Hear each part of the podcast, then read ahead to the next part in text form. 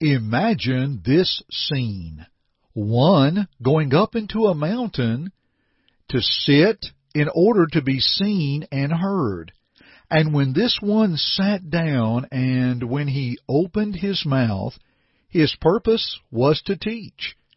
And you know, it is possible that many had heard him before. And then, his first words.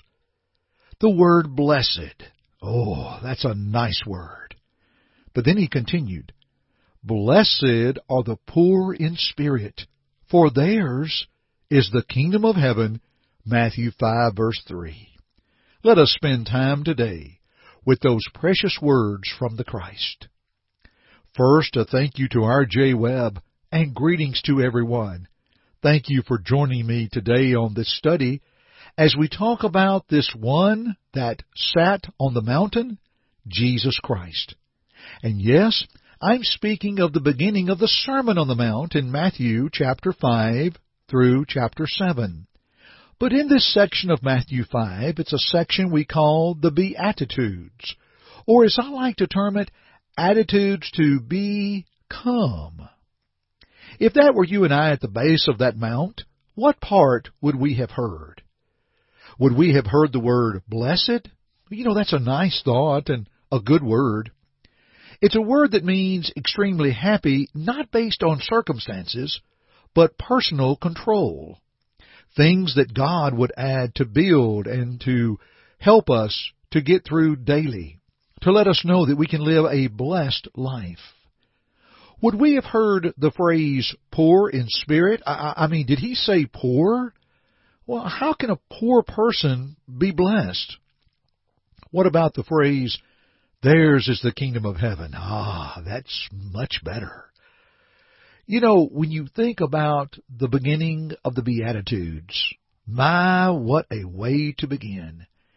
And let us look today and consider how can theirs, if you will, the poor in spirit, how can theirs be the kingdom of heaven? When theirs, if you will, are poor in spirit. Does that sound strange? Well, not really. Jesus is not speaking of physically rich, but spiritually rich. One who is poor in spirit will begin their lives right there. It's it's an interesting study.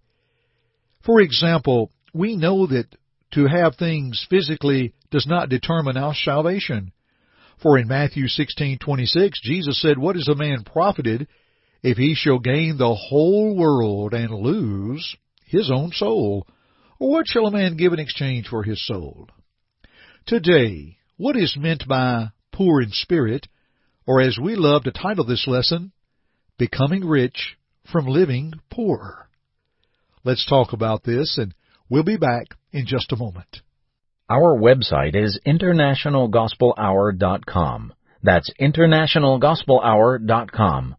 Please check it out and listen to our other broadcasts. Learn more of our history, download our app, request our free newsletter and free Bible study. Also, check out our free resources available from our fellow laborers in the gospel. Yes, friends, all for you through our website at international gospel hour dot com. Let's continue today's study. Let's discuss the expression, poor in spirit. First, friends, it's not poor of spirit, but poor in spirit. You see, on the surface and clear to the core, man sees himself as a deprived soul, destitute of spiritual life. The word beggar here comes to mind. He is in dire need spiritually, and the one who is poor in spirit realizes he or she needs God's help to make it. It's where we are at that point in our life that we are not saved, we have no hope, we are poor in spirit. And you think about it, dear friends, without God, one is insufficient. Therefore, humility is of necessity. To humble ourselves to say, I can't save myself, I can't go any further, I need the Lord. And a person with that attitude will begin to pursue through God and indeed, theirs is the kingdom of heaven. It's all before them. And you know, the self is one who is empty, and they realize I need to be filled with the Lord, His will and His way. My way doesn't work any longer. And you know, do we not learn that from other texts, such as Acts seventeen twenty-eight, when Paul said, "For in Him we live and move and have our being"? Even Isaiah the prophet said in Isaiah sixty-four eight, "But now, O Lord, Thou art our Father, we are the clay, and Thou art our potter, and we are all the work of Thy hand." You know, we sing a hymn with that. Have Thine own way, Lord, have Thine own way, Thou art the potter, I am the clay.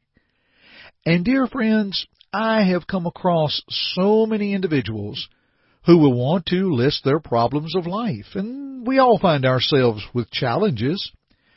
But when you come down to it and say, you need to realize that when you need the Lord and you'll come to Him and stop trying to figure it out your way, sometimes they just want to stop and not continue that conversation any further. But, my friends, this is the teaching of Christ.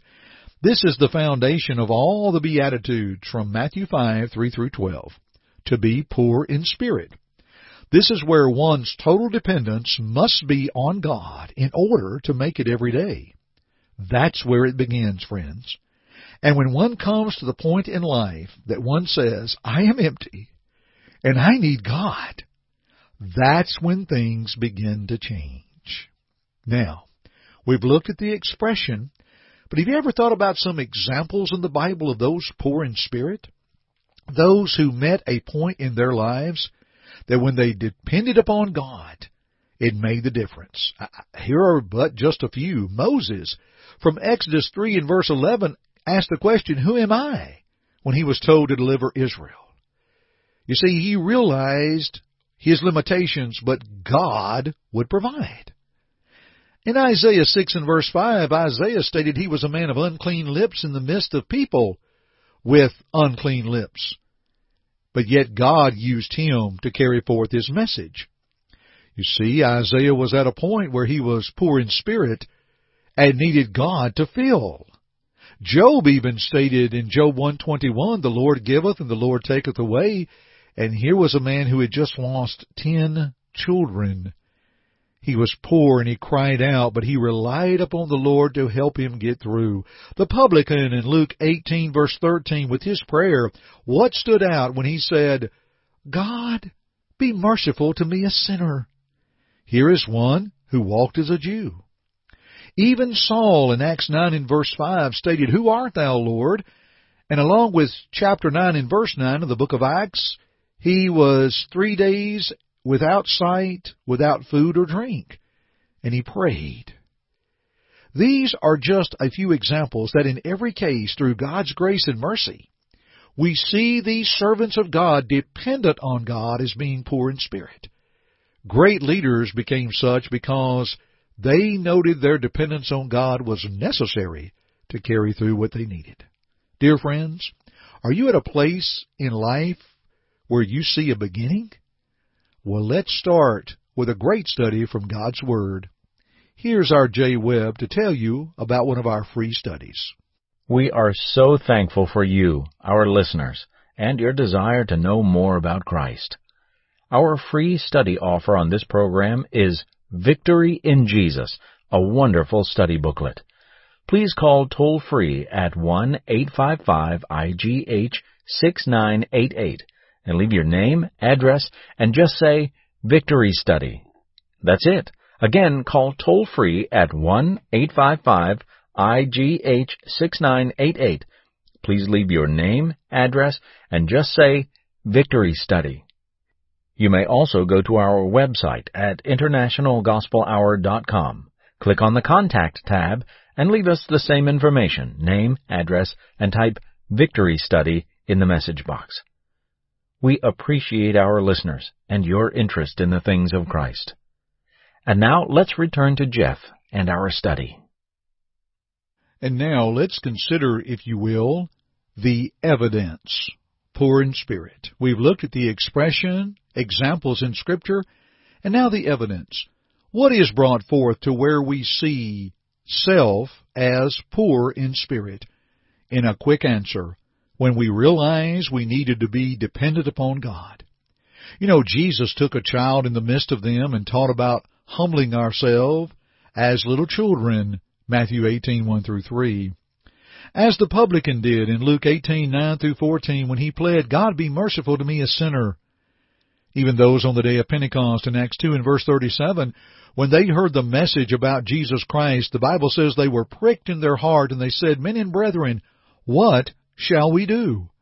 They were poor in spirit.